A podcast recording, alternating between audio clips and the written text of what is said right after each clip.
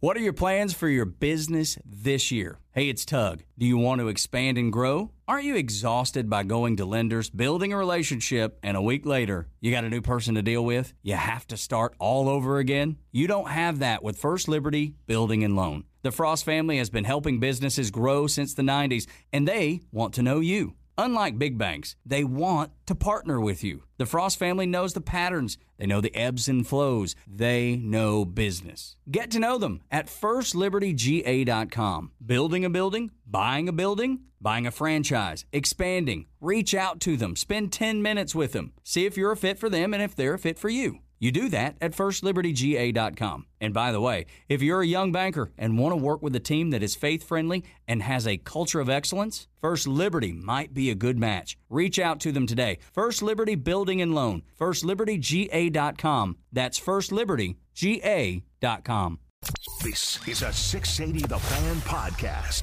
To hear more live and local sports content like this, tune into 680 AM or 93.7 FM or download the Fan app.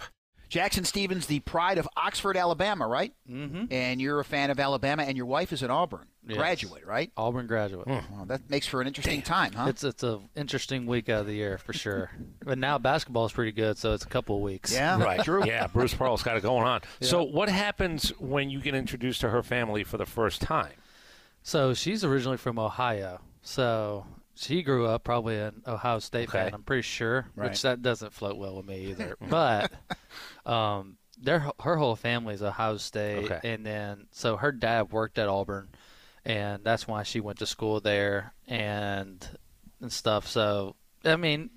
They try to ruffle my feathers a little bit when Alabama loses, which is hardly ever. But um, and it works sometimes, but I don't let it affect me. But it, it's it's pretty good banter.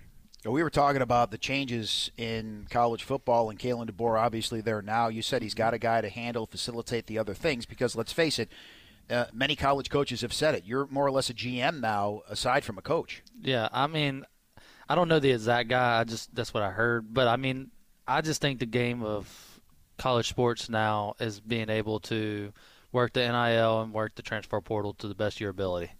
I mean, when you, you when you're when you're, I'm I'm happy these guys are getting paid because I think they deserve it. But I I think it's kind of hitting to a point where you know I, I don't think this is not how Nick Saban ran things, and that's not how he wanted to do it. So I think this was kind of like a A good um, exit for a him. good a good exit. He didn't want to deal with this. Yeah, I mean, yeah, maybe. I don't know. I, I, Yeah. I don't talk. I don't talk to Nick Saban. Oh, well, let's- let's know, just- He's got his own problems. Yeah, let's just let's just say that I don't think Nick Saban was necessarily happy with the direction. It might have helped when he realized a house in Florida plus another boat.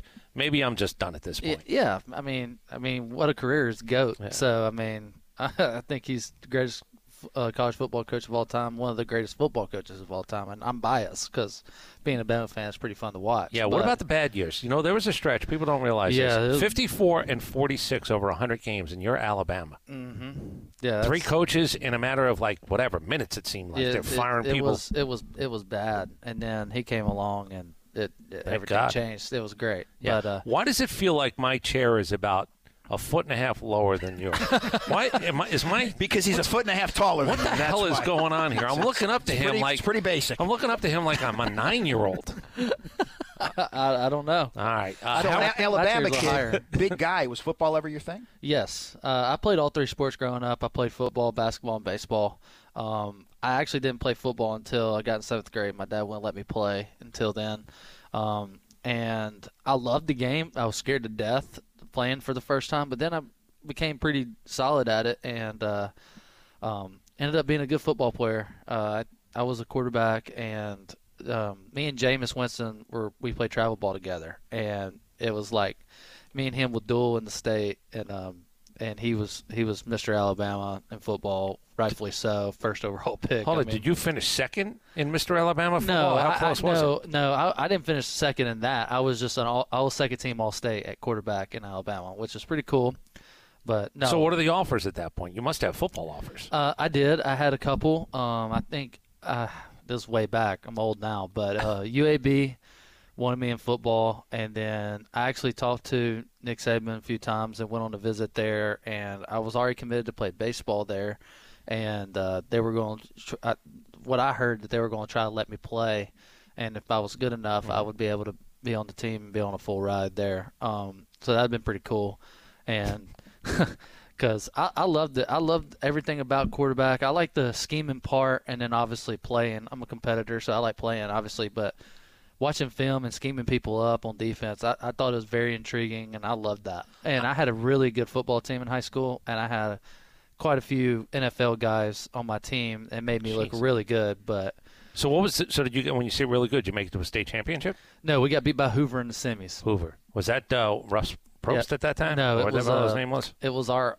actually Oxford's coach at, uh, left after Rush Okay. left. He went to Hoover, so it was our Damn. ex-coach when I was a seventh and eighth grader. We had to play him, and they were really good. Uh, we were better than them, I believe that, but we let it get away. How many people do you think you played in front of that game? Oh God, a lot. Um, I couldn't even tell you. At least forty thousand, maybe. I would think. Is there a freak out? Like, be honest. You're a high school kid. Is there a little bit of a I was out? more ner- I was more nervous during my sophomore year, stepping out there in the big crowds. Uh, I was more nervous in the jamboree game, which is like a practice game, go before the season, playing against Hoover as a sophomore, and like a just a scrimmage game or whatever, and how big the stands were and all the people. I was more nervous on that than I was whenever I got to be a junior or senior. I was like, I'm used to it. I, I was kind of even kill. I wasn't the first one running out of the paper sign for the cheerleaders to do. I was the last, like kind of just coasting through. Like, You got to look cool. well, I, I guess I was trying to look cool. I don't know, but I was just, I was just trying to be even kill the whole time. Jackson Stephens is here with us. So, travel ball teammate of Jameis Winston. What kind of a teammate was he? Great, he's awesome. He's really good. Because Dude. from the outside looking in, he seems a little bit goofy at times. he is goofy. He is a. Okay. He he's. That's nice, it's- by it's- the way. it's- That's nice the way you put that. Well, I mean, I I know how you feel about Yeah. him. Well, I, I mean, Jameis is Jameis is a goofball in itself. He would, but he was so athletic on the baseball field, and it, you know, it kind of reminds me a little bit of Ronald. Ronald can tease you a little bit. yeah. Jameis would get in rundowns because he'd get bored, and he knew he'd get out of it. But So could he freaking have been- fourteen-year-old? Could he have been a professional major league baseball player? I think he, I think he's athletic enough. He could have, for sure. He could, th- he could pitch. I mean, threw hard, um, obviously, but um, I mean, because he can throw a football or like What was your high school arm? So if I, so you were 60, could you throw at 60, 65? Uh, on my good days, I could probably throw it 60. I think I threw one, probably 60, 65. In the third round, I'll never forget, it was like fourth and forever. And we were getting beat, and we needed it. And we went for it. And I remember rolling out. And for some reason, we ran, we called it Kansas Will, where we ran a, like a deeper slant that was like 15 yards, 20 yards on the outside guy. And our inside guy, who was a really good receiver, Cody Spurn, we called him Chief he ran a wheel off of it. And for some reason, I look up and he's behind the safeties. And I was like, oh my God, I got to throw this. And I just launched it. And, and it was one of the best spirals. It was just, it was like, God bless me on that throw. And I do it like far. Got behind him, we won. Did it feel like it almost sounds like you're you're almost there again? Did it feel like slow motion, like the ball in the air, like you would see in a movie? Honestly, I, oh, my bad. Honestly, I couldn't. Um, I couldn't really see it because I was getting chased and I didn't get hit, but I kind of just blacked out. I just knew that if I got it there, uh, he he was going to be able to handle it, and he we we scored on it. So it was, but it was kind of like slow motion, I guess you could say that. It was kind of a blur. I couldn't believe it. I I couldn't believe he got past them because it was like you know number one rule like fourth and forever. Do not let them get behind you, for God's sakes. And for some reason, he was like five, ten yards behind them, and I would just never forget it. I was like, and I threw it, and it it was perfect.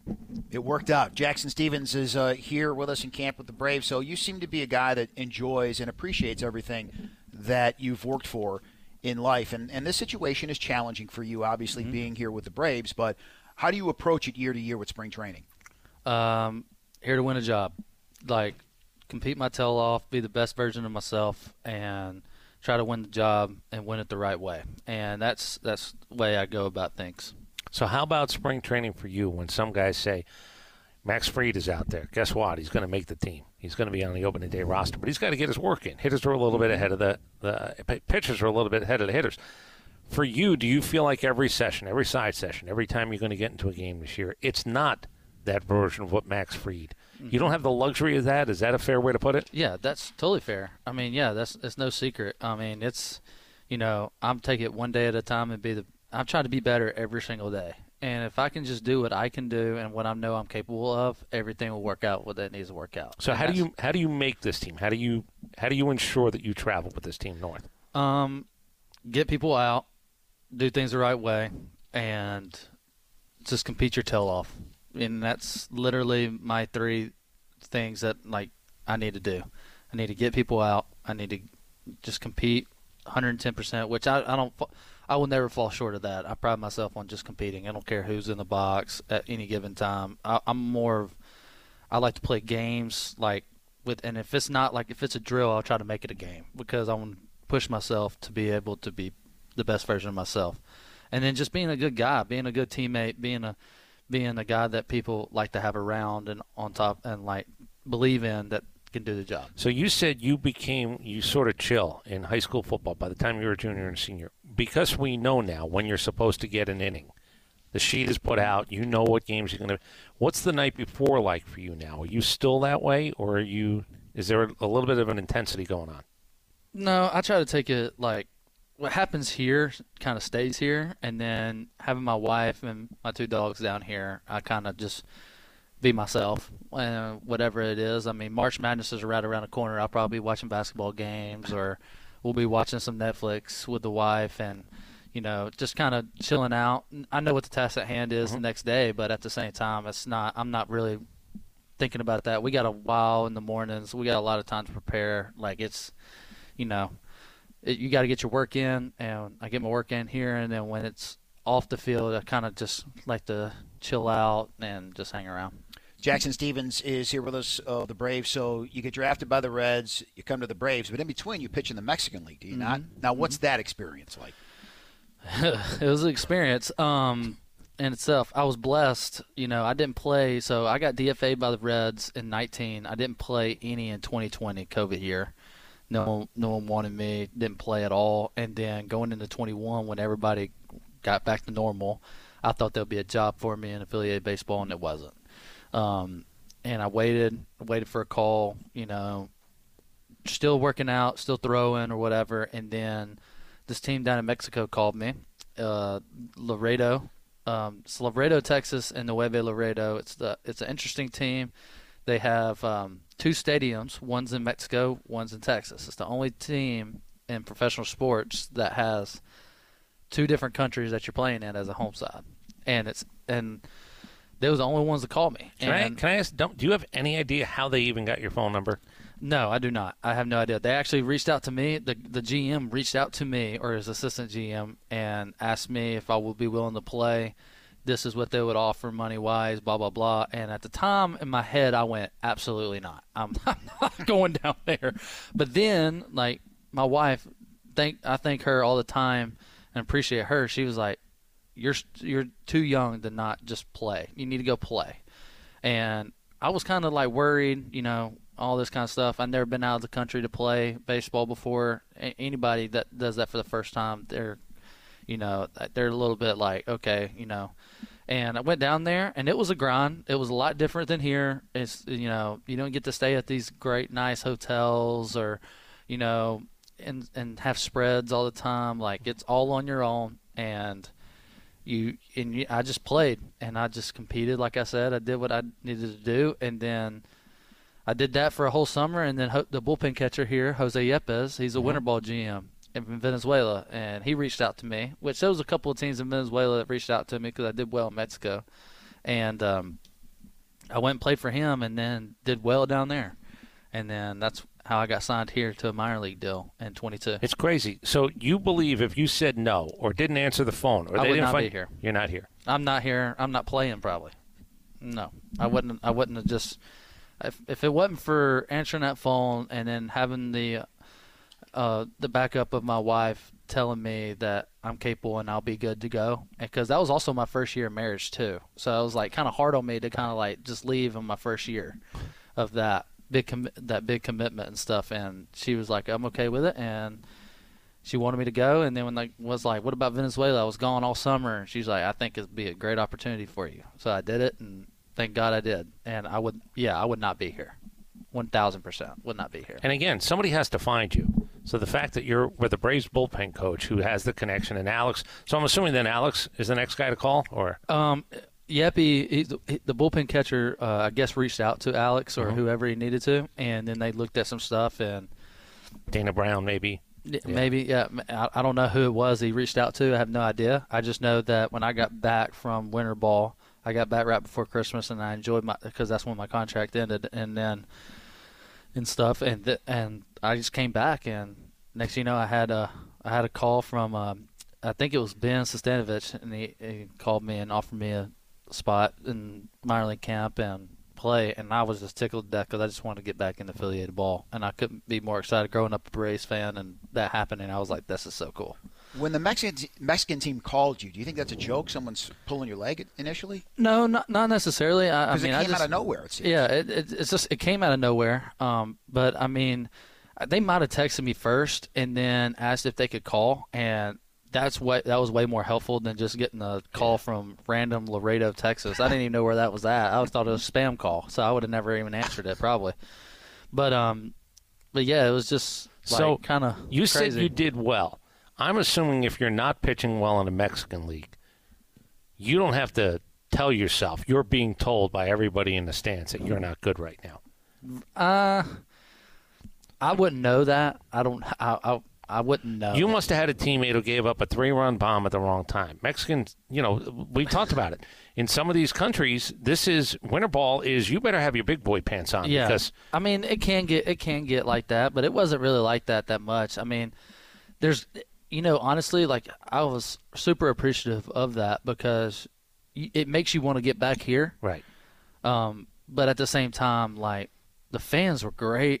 it was electric there. Same in Venezuela. Like they're baseball fans, and yeah, they'll probably let you know if you stunk. I'm sure they did. Um, thank God I didn't any, because I wouldn't want to know that. But I didn't really see that as much. Um, and we we weren't the greatest team that year, but I just I, I didn't see it a whole lot. And I mean, they were kind of chill for the most part. But I'm sure there's some other teams. I wasn't on like one of the big teams down there, like Tijuana, or Mexico City, Monterrey, or any of those. I wasn't on those, uh, Monclova.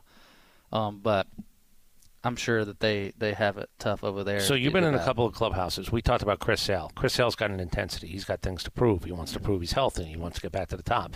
Charlie Morton's about as laid back as you get. You ask Charlie a question, you'll be there for an hour because Charlie just wants to have a conversation. So there are different personalities in clubhouses. You said you just want to be known as a good guy. That's a great idea because that'll keep you around a little bit longer than being the opposite of that. But how much do you appreciate everybody's story? Oh, I, I appreciate everybody's. I think, you know, I was raised to treat pe- everybody with respect and it be as nice as you can be. Like that's just the way I was raised. And I'm a talker. I'm a goofball in, a- in an aspect of things. I like to like mess around with the teammates and stuff like that. But um, for the most part, I like to listen and hear everybody else. I love Charlie, how he's so subtle and how he talks. He, he calls me pal, and I've never I never thought I would ever hear that and um, and then Chris has been great. Chris is coming in and just fitting right in, and I'm I'm, I'm sure he's ready to prove a lot, and I think he's going to be great this year. What about catchers? How many times have you needed a foot up your rear end? And, and you had the right guy, the guy who knew when to do it. So I I don't think I've ever had a catcher get on me before, but um, our old bullpen coach Drew French. So Drew French used to be uh, he recruited me at Alabama, which was kind of crazy. All this story just comes about, but I remember meeting Drew in on my visit to play at Alabama, and he was an assistant there.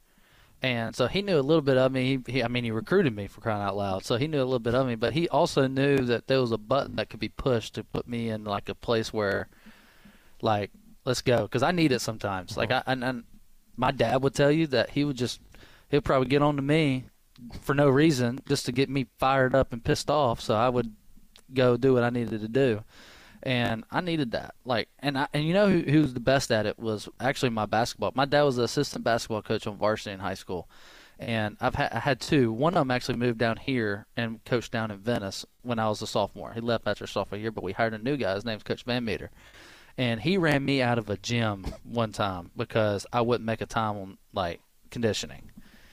And I and I'm the kind of guy I'm like a yes guy. I'll just do anything you tell me to do, but I might not do as good as everybody else, but I'll do it And when I wasn't making the time, he ran me out of the gym and said, "Don't come back."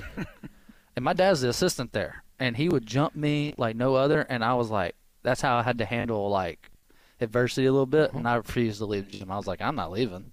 So I don't want to mention a guy that was here. He used to pitch for the Braves. It doesn't matter, but he was he looked incredible in his uniform. He looked like he was drawn. Like he was, he looked like central casting, the guy you would put on a mound, put on a mm-hmm. baseball uniform, and go, that guy's going to strike nine people out. In the next five innings, he's going to strike nine people out. But he nibbled. He wouldn't throw a strike. He was just trying to play the game of cat. My version of a catcher coming out is your size. I'll put my fist in your sternum, and I will tell you, look at you, and what what do you think you're doing today? Do I not do I not look good in the uniform like that guy? I got to be honest. That guy looked a little bit. He, he looked like he was drawn. He looked. Yes. He looked like the perfect No- nothing disparaging about yeah, you. but he looked like the perfect understand. pitcher. But he nibbled. messing with. But he nibbled, and I would be so pissed off as a catcher when I would take I would take him to a full length mirror and I'd say, "Look at you. You're a nibbler. You are not going to survive in this world because th- that's not who you need to be." Yeah, you got to go at them. Um, I wouldn't mind it if they did, at all. But I just, I've never had Travis come out there and like say, "Hey, let's you know, let's get it into gear or whatever." He's been very subtle, like, "Hey, calm down" or whatever. Like, you're doing fine. He's very positive. Murph is the same way. Um, now I might get an earful from Sal when I got back into the dugout because I made a wrong pitch or I shook to this pitch and it didn't make any sense or whatever and and stuff. But I don't think the catchers will ever get on to me. They're just always gonna have my back and all that. But um, but I wouldn't mind it to be quite honest. If they wanted to do that, I'd be fine with it. It's a it. wake up. I always thought that you'll snap a guy right out of it. Just don't You- embarrass me out there, but get me fired up. That's right. Exactly. And, and you, and I didn't say square off and punch you. I just think you take your fist. That'd be a and- mistake, And, I you think. touch a guy in the sternum, and you just let him know that hey, we got to we got to be a little bit harder at That's this. That's right. today. That's right. Well, Jackson, we appreciate you coming by. Always a pleasure uh, getting a chance to talk with you. Hopefully, uh, you make the club, and we'll see you up north when all is said and done. We can bother you again someday. Oh, y'all more welcome to bother me anytime. I love this. I love this. I could sit here and talk to y'all all day. We can uh, talk Yeah, about all kinds of things. You may have a future in this. Who knows? we, Who knows? Yeah, uh, I don't know. If, And- I don't know if your wife is going to tell you. You know, like that whole Mexico thing, where she you gave you good advice. I'm not so sure. She she probably would like me up here talking a lot. Get it all out of me before I get back to the house. There you go. you are kind of quiet when you come home after doing this. That's for sure. For four We hours. appreciate it, though. Yeah, thanks, Yeah, I enjoyed it. Thanks, Best of luck. This is a 680 The Fan podcast. To hear more live and local sports content like this, tune into 680 AM or 93.7 FM or download the Fan app. Is this the year you want to grow your business? Do you want to expand your team? Build a new office? Hey, it's Tug, and I want to tell you about First Liberty Building and Loan. Aren't you exhausted by going to lenders, building a relationship, and a week later you're dealing with a new person? You won't have to with First Liberty Building and Loan. The Frost family has been helping businesses grow since the 90s, and they can help you too. They know the patterns, they know the ebbs and flows, and they know business. Now the Frost family wants to know you. FirstLibertyGA.com. Buying a building, building a building, buying a franchise, or expanding. Reach out and spend 10 minutes with them. See if you're a fit for them and if they're a fit for you. FirstLibertyGA.com. By the way, if you're a young banker and you want to work with a team that's faith friendly with a culture of excellence, First Liberty might be a good match. Reach out to First Liberty Building and Loan at FirstLibertyGA.com. That's FirstLibertyGA.com dot com.